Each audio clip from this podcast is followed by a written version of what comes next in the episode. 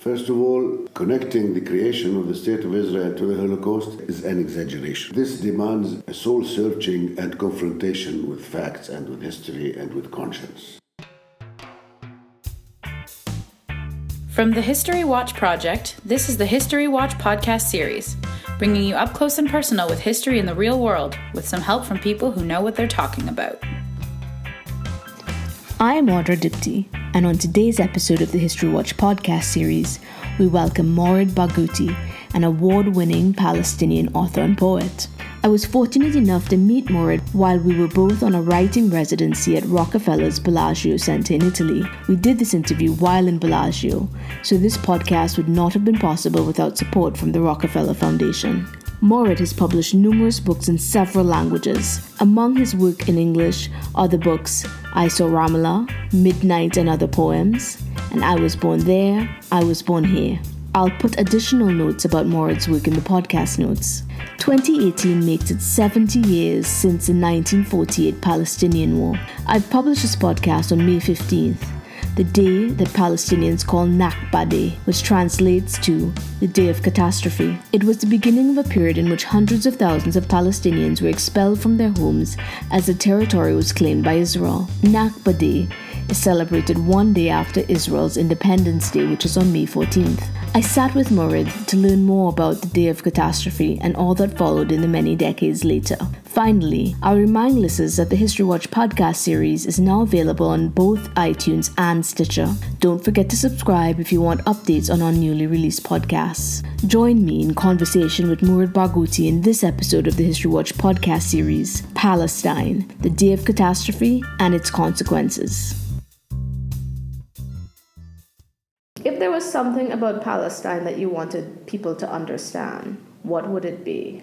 That Palestine is a victim of settler colonialism. Settler colonialism. Settler colonialism. It's not an occupation that comes and goes. It's not an army that invaded your country and then you rebuild. No, it's people who came to stay and then to claim the whole land and to dismiss you through transfer or mm. through massacres or through terrorizing you so that you become stateless. You belong to no state, so you are harassed in all the neighboring countries. You don't have an identity that would facilitate your movement in the borders, and you become a refugee, you become unemployed, you become poor, and this is the story of story of displacement of a whole population. They stay, they claim the land, the indigenous population is the displaced. Yeah. How do you think an Israeli person would respond to that? What would their critique of your statement be? They would tell me that this is our promised land, it is in the Bible, and we are coming back to the land of our ancestors. We were here 2,000, 3,000 years ago. It's religious, but it's also historical. They're making Yeah. a historical claim Yeah. to the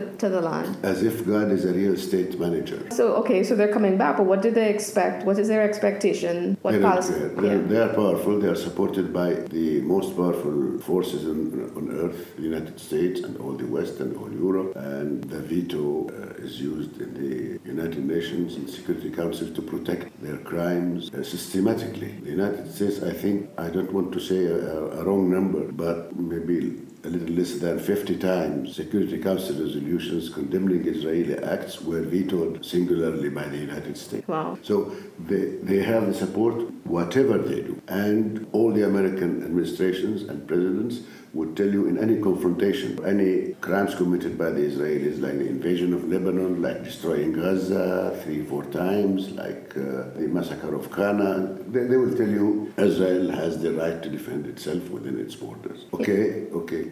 Show me the borders. Yeah, because the borders are moving. They don't have borders. Mm-hmm. They they confiscate lands daily. They build settlements every single moment. They refuse to design or I mean to. They don't want to commit to The- a line. Never. Mm-hmm. And they built a wall eight meters high surrounding what remained of the Palestinian villages as if we are now in a concentration camp. And it was not built on any borders that are recognized by anyone. I mean, they occupied the western side of Palestine in 1948 and they occupied the rest until the River Jordan, which is our other border, in 1967. So the whole negotiations, 27 years now, are that we conceded 78% of our historical Palestine to them. And we are struggling to build our state on 22% of our land that remained, which is eastern Palestine. When they built the wall, they built it inside. I mean, they took so many kilometers from What was- every corner and mountain and meadow and village. So, I mean, the wall is also. It's not on the 67 borders when, when the war broke out. Mm-hmm, it's mm-hmm. inside our area. Yeah, so they they're breaking even their own Even their own- suppo- frontiers and borders. Yeah, yeah. yeah. So it's a mess.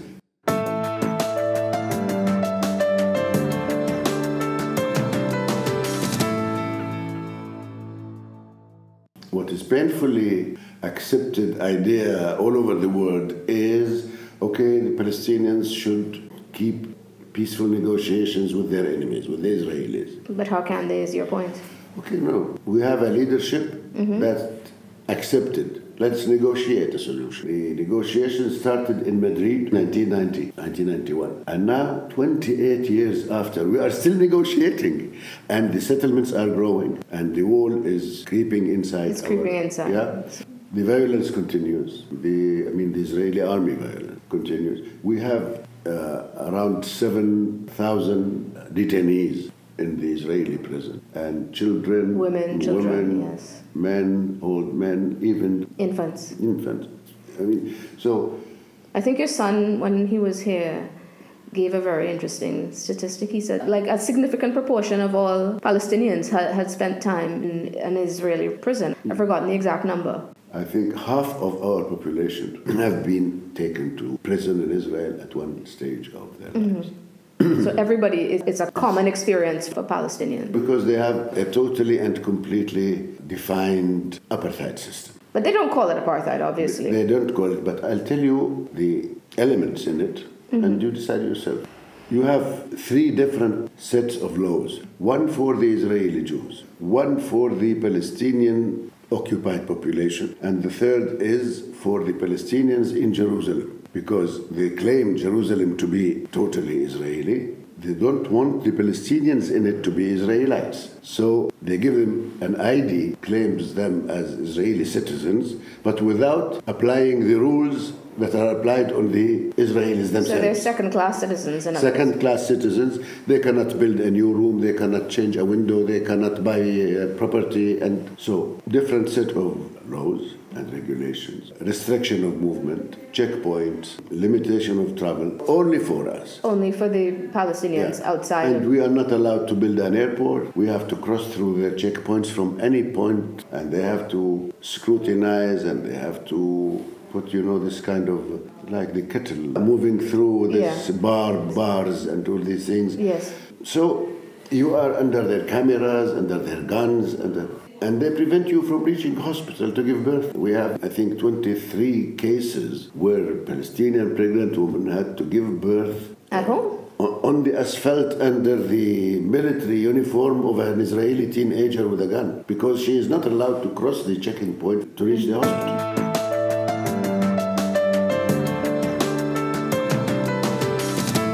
Demands a soul searching and confrontation with facts and with history and with conscience. First of all, connecting the creation of the State of Israel to the Holocaust is an exaggeration. Okay. Why? The first Jewish settlements in Palestine were built in 1883.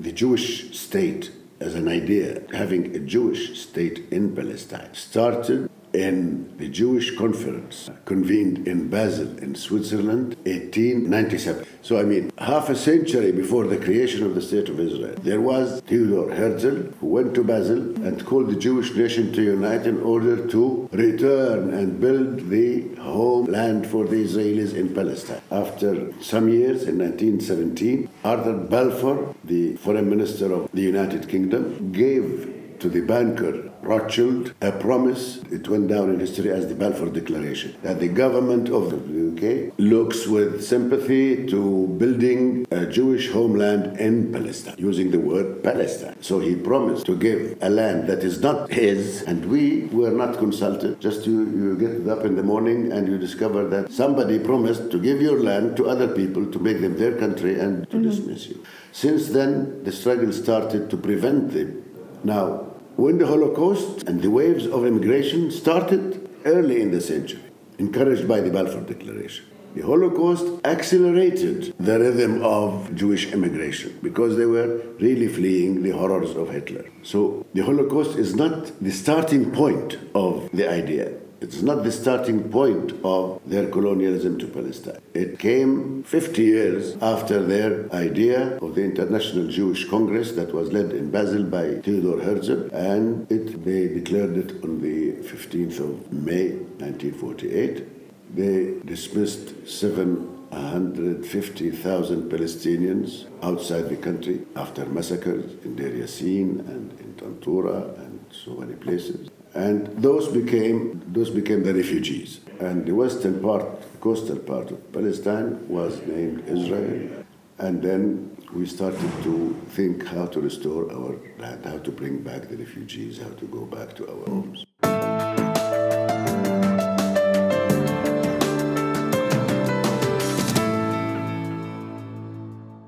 Of course, the support that the Israelis are getting from the world is making them much more powerful than we are. And bold. Yes. And we are weakened by so many elements. The external elements, but also a leadership, a Palestinian leadership that was not good enough to face the dilemma of the Palestinian people. They were not creative, they were corrupt, they were not working with the best elements of the Palestinians. The mistakes of the leadership contributed to our failure in making any success mm-hmm. in this historical confrontation. But it's interesting for me if we think about it in terms of the kind of stories around Israel, because if you're saying this is now an attempt to talk about the Holocaust as the reason but really, this business of occupation was a part of a long plan. Part of a long plan. Long before. You go to history and you see the annals of this conference is documented, photographed, the documents are there. Obviously. The Holocaust accelerated. It accelerated something. It accelerated the immigration rhythm. I mean, ships were coming to, I mean, mm-hmm. our Palestinian ports, let us say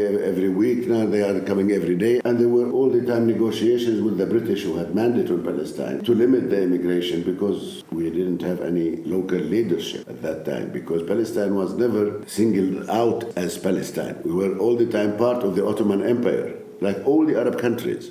Jordan, Syria, Lebanon, uh, they, they were all part of the Ottoman part Empire. of the empire. When the First World War ended in the collapse of the Ottoman Empire, then came this Balfour Declaration. What, what, what to do with their gains from the defeat of the Ottoman Empire? We will bring the Jews and give them Palestine. We will put Egypt and Iraq under British, British mandate. We will put Syria under French mandate and Lebanon. So the continuing dividing of the world. This dividing of the world was done by two persons, Sykes and Picot, a French and a British two diplomats who made an agreement to divide the gains between British interests and French interests. So they gave the British Egypt, Jordan, Palestine, Iraq, and the French took Syria and Lebanon. The borders were free, no passports. I mean, I'm Palestinian, I could go to Egypt, I could go to Iraq, just drive my car and go. They made it borders, passports, visas. They, they created barriers. Yes, so, and put Israel in the middle.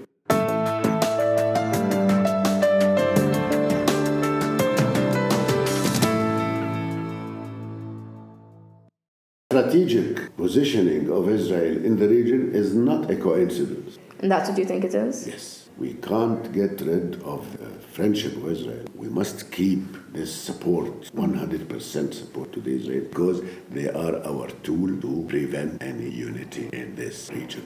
They don't want unity. You have North Africa, the southern Mediterranean is mm-hmm. all Arabs. Tunis, Algeria, Morocco, Egypt, and then the Suez Canal, and then you have the Asian Arab countries Syria, Lebanon, Iraq, Jordan, the Gulf, Saudi Arabia, Bahrain, Oman. What separates them in the middle is this strip that's called Palestine. And then, if this is an enemy entity, those people will never unite. I used to cross the Suez Canal and I'm in Cairo. Mm-hmm. No passport, no visa, I'm, I'm at home. Now, even if I take a flight, you cannot fly on the Israeli space. They are controlling the land, the space, the sea.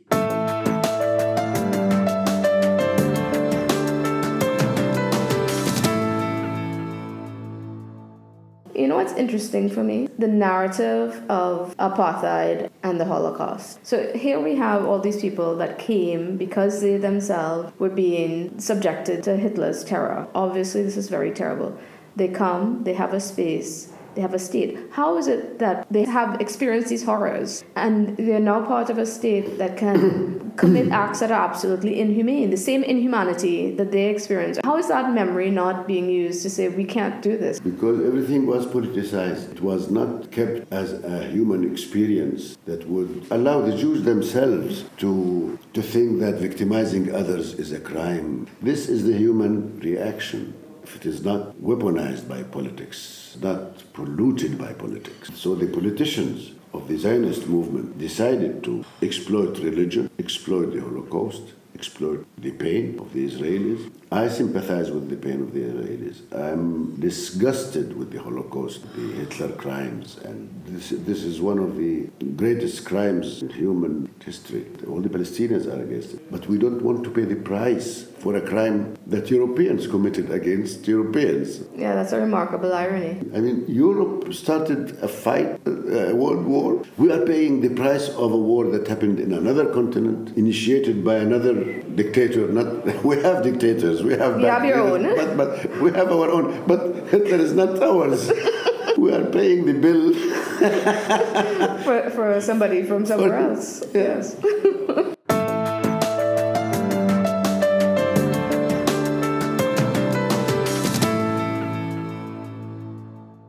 Gaza Strip is in southern Palestine. One border of Gaza is the Mediterranean. The other border is a crossing called Rafah with Egypt. And then six gates with Israel. Israel is closing the six gates, nobody can move. The only way out for any Gazan to go to, to medication, to education, to tourism, for any reason on earth, is to be allowed to go to Egypt through the, the Rafah crossing and, and, and be moved through all the Sinai Peninsula to reach Cairo and take a flight from Cairo To anywhere, yeah. to anywhere. The Egyptian regime is closing this because he is afraid of the Palestinians and because he is obeying the orders of the Americans and the Israelis. They want to suffocate Gaza. And the Gazans now decided to go to march on these Israeli six gates and make sit-ins. They started in Gaza, peaceful march, symbolic march, and people are cooking and uh, families are gathering there. I mean, children uh, playing, raising flags, and the Israeli snipers were everywhere. I mean, photographed on the CNN, and up to this moment, Terrorizing. no, they killed. As I told you, they are taking their children, their whole families, they are cooking, they are playing, they are reading, they are having reading chains and having all this as a symbolic protest against please open these bloody gates. Please, we would like to go to our homeland and the villages that we were dismissed from. The Israelis started gassing them, shooting at them, rubber bullets. Journalists are killed with this sign, press, very obvious And they're being shot at. and they are killed. Anyone who would read the news of this month, he would find the pictures and the names and the photographs of this confrontation that's going on as I speak to you. Because they decided that every week we will go en masse to protest as a civil uh, Civil form of protest. until we reach the anniversary of the Nakba, the 15th of May 1948, and now we are 2018, then this is 70 years. So Israel has been created 70 years ago. We are marking this with this civilian protest. They killed 45 and they, they injured 2,000.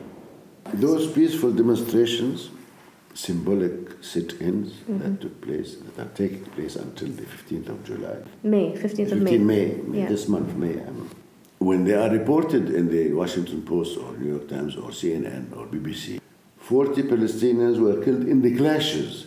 That's how the, the language they use. It's, it's, you're Come on, there were no clashes.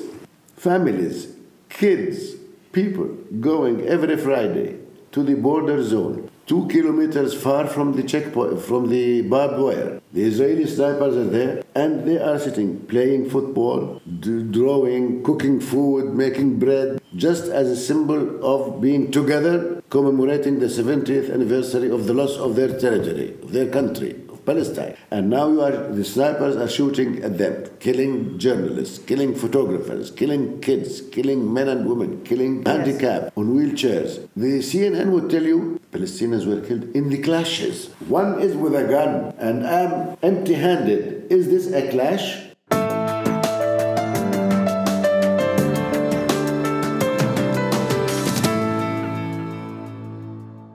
So then there's a whole generation of Displaced Palestinians. displaced Palestinians. How do they identify? You cannot forget your homeland. We are weak, we lost it in confrontations and by conspiracies, but we are Palestinians. 70 years after the loss of Palestine, after changing its name into Israel, any Palestinian kid, I mean, two years old, ask him, Who are you? Where are you from? I'm Palestinian. He never saw Palestine, but he speaks in the dialect his grandfathers and fathers, and he knows the whole story. And he is growing up in life as a Palestinian. This is one of the dilemmas of the Israeli. You can't get rid of a nation. You know, as you're speaking right now, what I'm thinking, this is so fascinating because the Jewish community has lived a life of displacement throughout, you know, they've always been dispersed, always been seeking spaces, always had to deal with anti Semitism in different parts of the world. And then they create a nation and then displace a whole group of other people. And they lived in a ghetto, and they are making Israel, uh, making Gaza a ghetto, making the West Bank a ghetto, making every Palestinian village or town a ghetto. And they are having concentration camps and prisons themselves against us.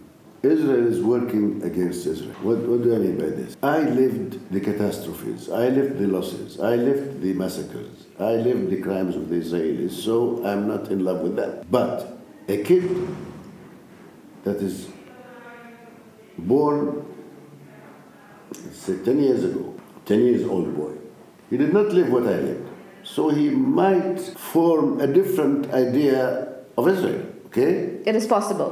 It is possible. But the Israelis are really Giving them a reason. donating them They're giving. with reasons to be hated, to be resented, to be criticized. They see invasions, they see massacres, they see injustice, they see apartheid rules. I mean, just imagine a Palestinian kid now, five years old, and then the Israeli troops storm the house and spit in the face of the father and hit the mother and push with their legs the grandmother, and the boy is watching. What does that do? This is what I call Israel against Israel. They are giving their image To the next generation. to the next generation. It's not that we are putting our kids and lecturing them to hate Israel. No. Mm-hmm. Israel is doing hateful things, mm-hmm. and our children are watching, The and they are living it, and mm-hmm. they are victims of it.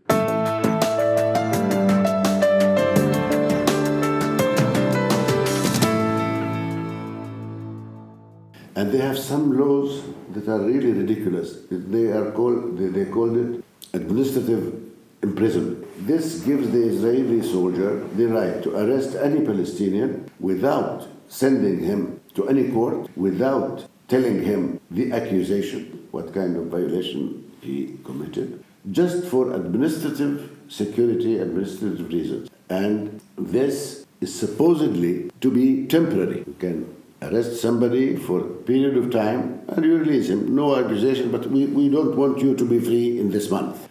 But this takes 10 years, 7 years. They renew this administrative, and no reason, no court, no accusation, no lawyers, nothing, nothing. Just taken, thrown into a cell, And that's it. that's it. I mean, you have prisoners because they are accused of certain crimes or certain actions. You have prisoners for administrative reasons. Whenever they, let us say, suspect that somebody has done something wrong, they would enter even to the territory that's ruled by the Palestinian Authority. The jeeps, the Israeli enter, nobody touches them, and go to the house of this poor guy, and then they storm it, they kill him, and the, next day we got rid of this terrorist. Congratulations to the Israeli army. And his blood is everywhere, and the Palestinian Authority does nothing. So they can go and shoot anyone, anytime they, that they don't like. So it affects young Palestinians as well, but think of what it means. A couple of times you were talking about these young Israeli soldiers and you call them teenage boys. What is it doing to those boys too? That's a horrible way to grow Yeah, up. this is the thing because you know any any Israeli citizen, mm. boy or girl, on their 18th birthday, they receive in their post office box a message from the Israeli army with two lines: "Congratulations and happy birthday for mm. your 18th birthday," and you have to submit yourself to the Israeli army, Israeli army for the mandatory service. mandatory. How long is the service? Two years. Oh wow. So now you have a whole generation of young people who There's no. They have no choice. There is no Israeli that you meet. A writer, a musician, a singer, a dancer, a merchant, a banker, a professor, a poet who did not serve in the Israeli army, except who would, for conscious reasons, refuse. they could do that? There are mm-hmm. some of them, but they are in scores, I mean, not in thousands. The Israelis punish them by one way or another. They don't do it without a price. They don't do it without a price.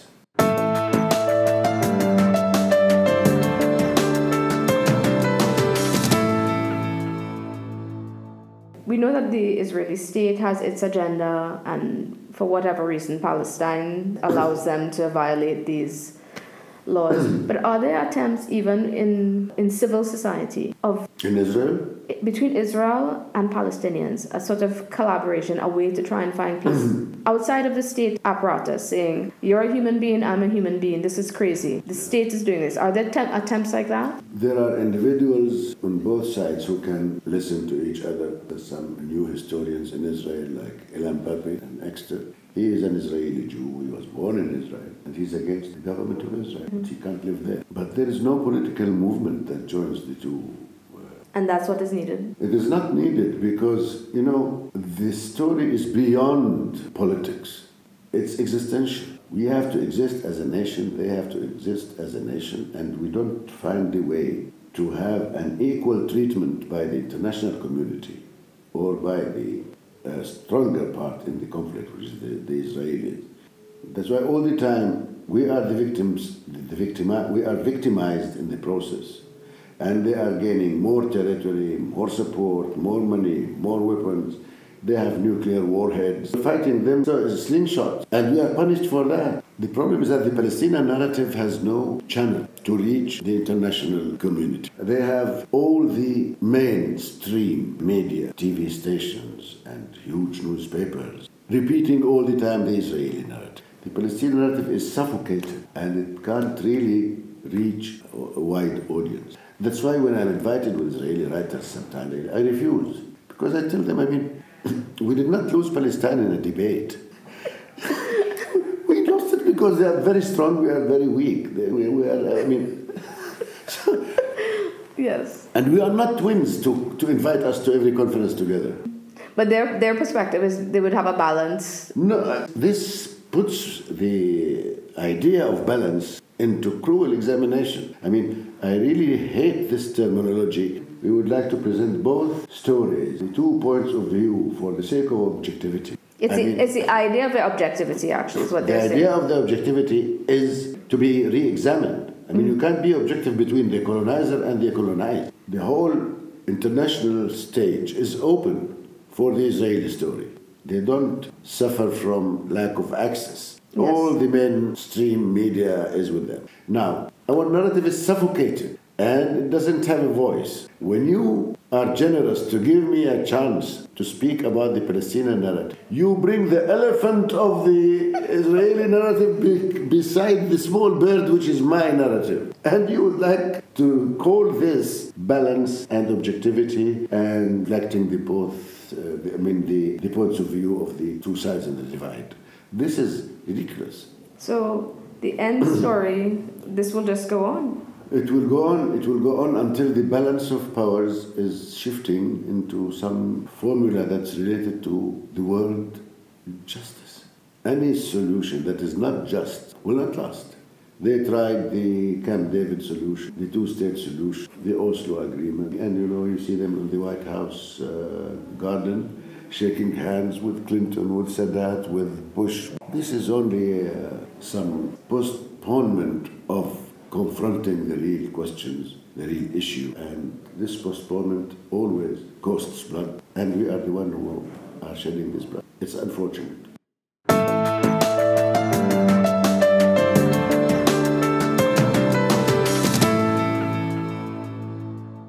You know, we, we, we have lost all our confrontations with our enemies. We lost all our battles, and we have no friends in the world. Everybody is friends of Israel and supported everywhere, from the Security Council to the Assembly to the centers of decision making in Europe, and the West. So everything uh, encourages uh, you to fall in uh, despair. But there is a voice in me that says humanity did not work that way, and many evils have been defeated. I will not live to see the result, but I think those bastards will not, will not get it.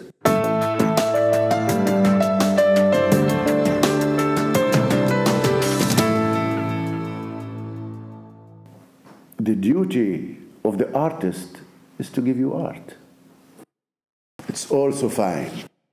It's also fine it's also fine to die in our beds on a clean pillow and among our friends. It's also fine to die once, our hands crossed on our chests, empty and pale, with no scratches, no petitions, no chains, no banners.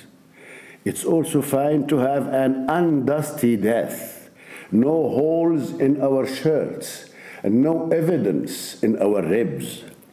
It's also fine to die with a white pillow, not the pavement, under our cheeks, our hands resting in those of our loved ones, surrounded by desperate doctors and nurses, with nothing left but a graceful farewell, paying no attention to history, leaving this world as it is, hoping that someday someone else will change it.